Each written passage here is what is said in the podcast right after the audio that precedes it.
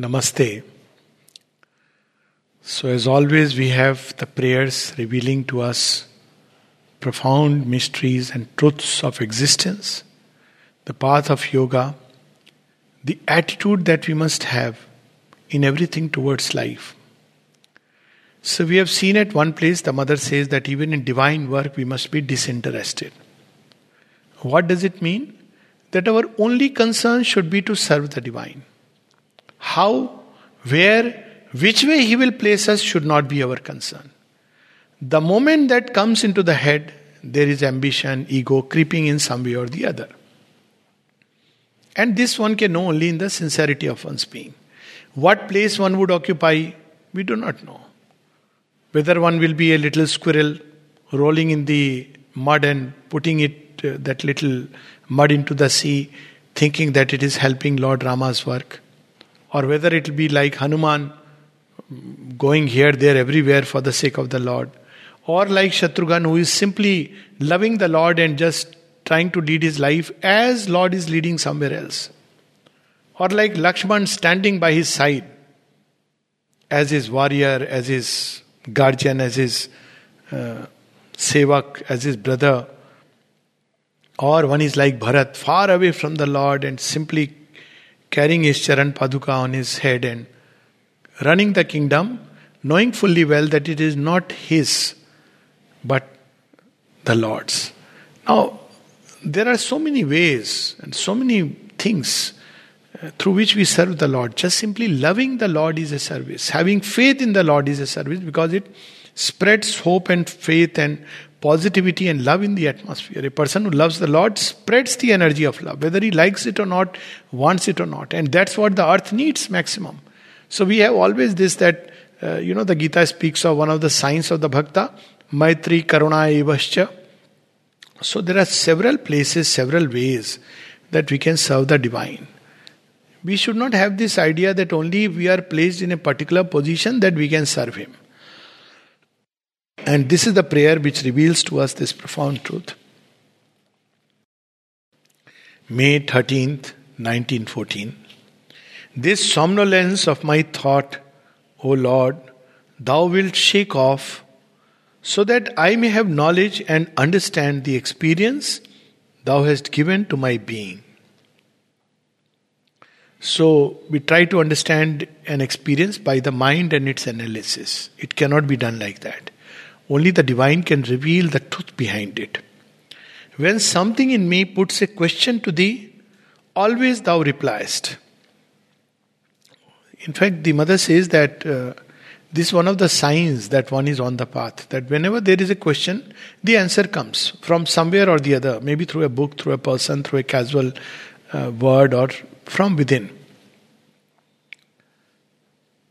And when it is necessary that I should know something, Thou teachest it to me either directly or indirectly. So, this is the trust with which we should live that whatever I need to understand, whatever I need to know, the divine will make me know. So, very often people say, Oh, it is so difficult, the life divine. How to read it? The Lord is there, it is His book. We can pray to Him and He will reveal what we are ready to be, to see. And as we keep reading, as we read again and again, He will reveal to us new meanings till ultimately we go from the reading and understanding to the direct experience. The same applies to Savitri and to every other book. It is not from the dictionary that we can understand, but simply with this attitude that whatever I need to know, whatever I need to understand, you will make me understand. It comes as a revelation. I see more and more that all impatient revolt all haste would be useless. Everything is organized solely that I may serve thee as I should. So she says uh, sometimes, oh, it should be done even in divine service. Why isn't this happening? This should happen in this way. Right now it should happen. So, well, we may want it and it's good to aspire, but we should not be in a state of haste, impatience, or revolt. We should offer it and leave it at that. Our aspiration we should have and then leave it to the divine as uh, the mother says supramental action that you aspire and then you allow give space to the divine to act. There are several things in the world at any given point of time over which the divine works. So many things ready unready not ready and resisting on which the work has to go on together. So we should leave it to the divine. So all haste impatience and revolt are useless. And then she speaks of what is my place in this service for a long time past, I do not ask. So, what she is meant to do, we see that from 1914. She is doing what she has felt inspired and from within, the intuitive uh, knowledge which springs from within for all who are who have realized their identity with the divine. But right now she is with Sri Aurobindo. And what would be her work? When it will be her work? She's not asking any questions. So much so that she says that if once Sri Aurobindo would have asked me to stay, I would have stayed. But 1914, 15, soon after her birthday, 22nd February 1915, she set sail because situations were like that. At the same time, Sri Aurobindo did not say, and she says that he was right. That is much later. She wanted to stay, but she had left it to Sri Aurobindo. But then she says that he was right for various reasons that had she stayed that time, they would, it would have created complications. So she had to go and go through a whole journey. But she leaves a psychic being here. So this is what we see. That she says, What place one would occupy for a long time past, I do not ask. What does it matter? Is it necessary to know whether one is at the center or on the periphery? Now imagine somebody like Divine Mother, who is with all her experiences and powers in Algeria and uh, otherwise, she is not uh, wanting to be in the center. She says, Whatever place you keep me, you may keep me in the periphery just as a ordinary sevak, or you may give me a place to do this kind of work. Everything is welcome for her. This is a huge lesson for mankind. Provided that entirely consecrated to thee, living only for thee and by thee, I do better and better the work thou givest me. All the rest has no importance at all. And we see some of the, I mean, Sri Aurobindo's own life. Look at Sri Aurobindo's own life. What place was he occupying? Outwardly, he was posted in the Land Settlement Department of Baroda Service. He doesn't, he is already, is such a, I mean, just imagine a Cambridge uh, educated person, a brilliant student who has done so well, master of many languages, is given a place in land settlement department. And he is not, uh, Are, my worth is much more. No, he is happy there. He is living there and carrying on with the inner life as it unfolds itself. He is not preoccupied with any selfish thought oh, when will I get promoted? When I get, will get this job? And he would do it so sincerely. See some of the drafts which are there even during that time. It's amazing. So this should be our attitude. She is showing us what should be our attitude, not that if I get this position, then only I will work. Worse still, work for a certain position. No. Wherever the divine keeps us, we should be happy. So she says that is not important where one is placed. What is important is the will to do the work better and better that you give me. All the rest has no importance at all. I would say more, provided thy work is done in the world as well and as completely as it can be. What matters, the individual or the group that realizes this work? So she goes one step further. Now you see, sometimes we can have a group ego. Sri Aurobindo cautioned that collective ego. Now, you know how in religions we see. We see that there are religious groups which believe we are the ones, custodian of truth. Now, in Sanatan Dharma, there is nothing like that. We don't know in countless ways divine's work is being done. Kevat has done a divine work. Sabri has done a divine work. Jatayu has done divine work. And countless others. So, divine work is something which anywhere anyone can do provided one is open to that. And the mother goes on to say, What does it matter whether now this is the group she is immediately referring to because she has come to what later on would become the Sri Aurobindo ashram. And later on also she says, in post 1956, she says the supramental force and truth is not anybody's personal property. And she says that, you know, it doesn't matter. The force has not come only for a group of people. It is operating everywhere. Same thing we see in Sri The Life Divine that in the Gnostic life there will be many islets in all likelihood because divine seems to love variety. He doesn't like like the ascetics that mix everything together and then eat. He likes to have variety. So why not variety? So she says, how does it matter? Whether which individual or group will realize it, all that should happen is that the divine work should be done. Who does it, where it is done, with by whom, that is not important. And therefore, contemplating like this, her heart is at peace. Otherwise, we get so much worried and even in we become anxious of doing divine work. Sometimes, if our task is to, you know, uh, let's say bring money, oh, how will money come? It will come, it has to come. We should do our work faithfully and do it well. If this is the work given to me, I should do it well. But how it will happen, which way it will happen, leave it to the divine. He will find ways and means and his own arrangement. Whatever is needed will come. But we should be prepared inwardly with the right attitude in service. And what is that right attitude? That right attitude is of peace, trust, no impatient revolt, no haste, and leave it to the divine how he will uh, inspire us to serve him, what work he will give us, and where he will place us.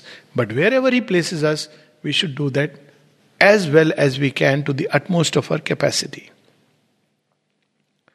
O my sweet Master, in peace, serenity, and equanimity, I give myself and I melt in thee. My thought calm and tranquil, and my heart smiling. Thy work will be done, I know, and thy victory is certain. What is certitude? So we base everything based on our own understanding, our own perception. What we should praise for the divine victory. How it will happen, we should leave it to the divine. Whether one group or another group, whether many groups, whether one individual, few individuals, or many individuals, in all likelihood, in countless ways, we should leave it to the divine. So, again, she speaks of this attitude. What does it bring? It brings us in the right condition of serving the divine. As long as we have preferences that I will do this work and not that work, we are not ready for divine work. And I'm reminded of that story of um, Rishabh Chandji that how, you know, uh, the first task he was given by Sri Aurobindo was to, by the mother. He was given the furniture department and he's very happy, so he writes a letter of gratitude. But the first task that is given by the mother is to kill the bugs and he's a Jain. How can he kill bugs?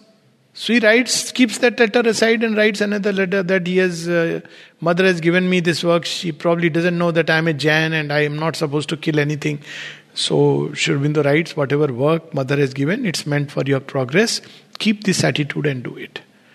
Now you see, later on he wrote such a wonderful biography of Sri Aurobindo and one can see that he has a tremendous ability for research, even his intellectual mind, heart.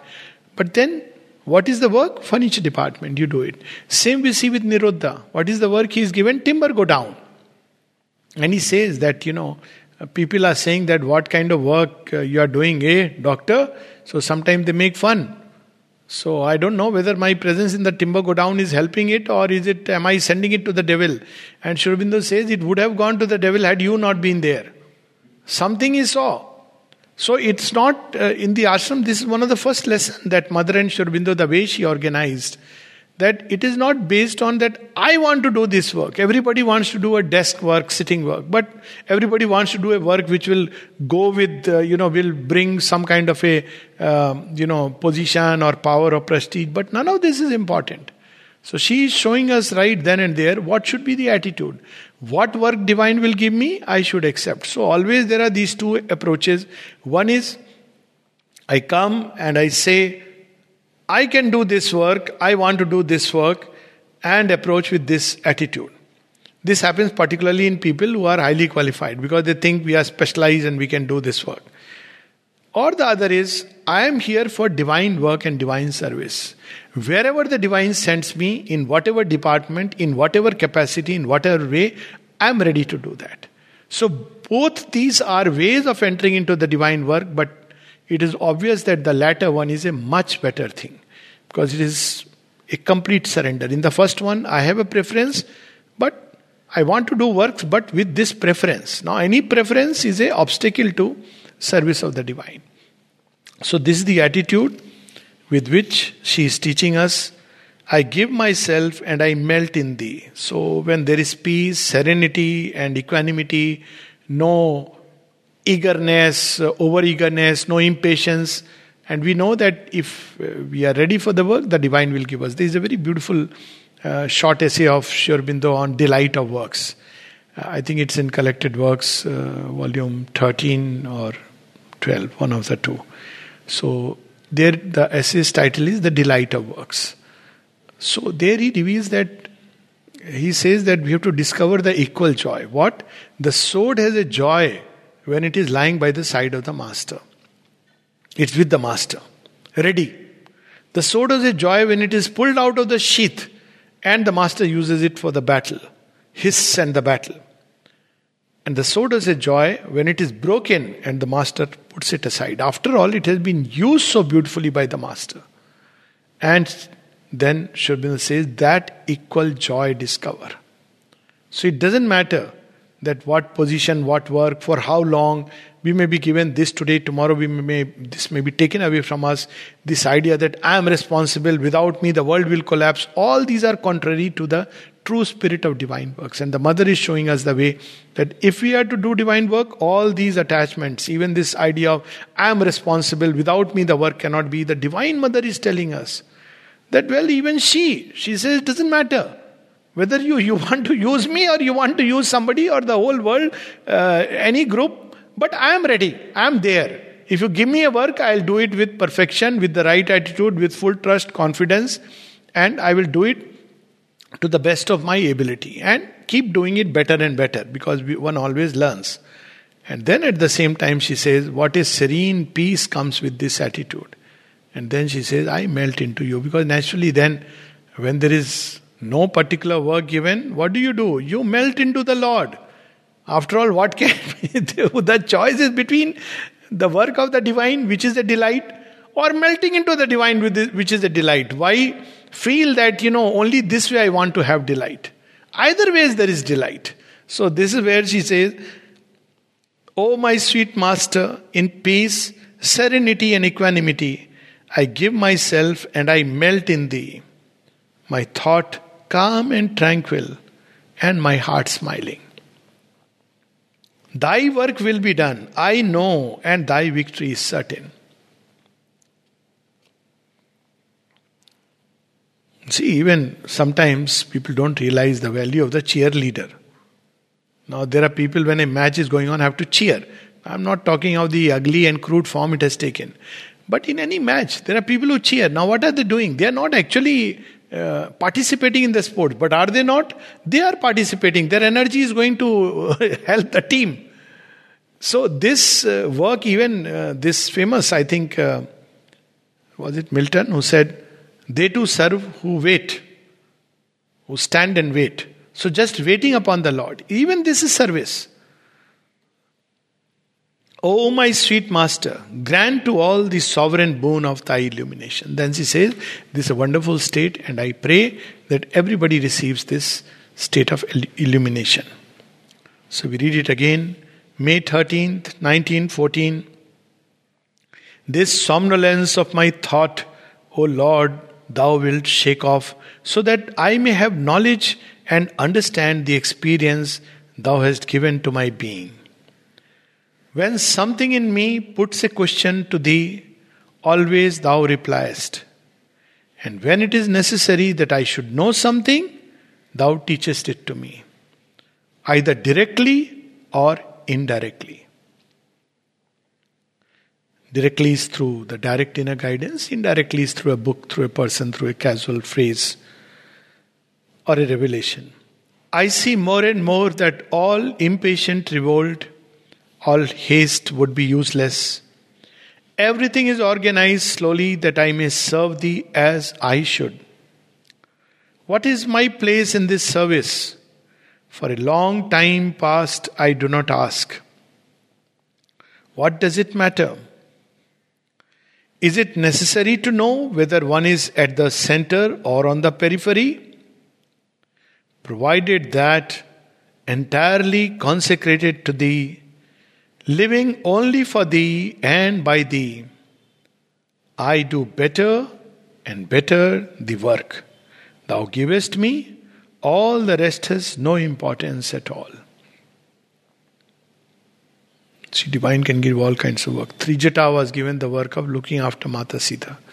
Where was her post given by the divine? To be right in the heart of Lanka as one of the servants of Ravana, and yet she was the slave of Rama.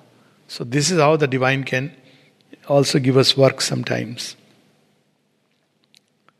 Provided thy work is done in the world.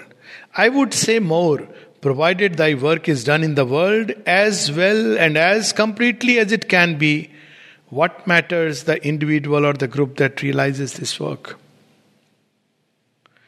O oh, my sweet Master, in peace, serenity, and equanimity, I give myself and I melt in thee. My thought calm and tranquil, and my heart smiling. Thy work will be done, I know, and thy victory is certain. O my sweet Master, grant to all the sovereign boon of thy illumination.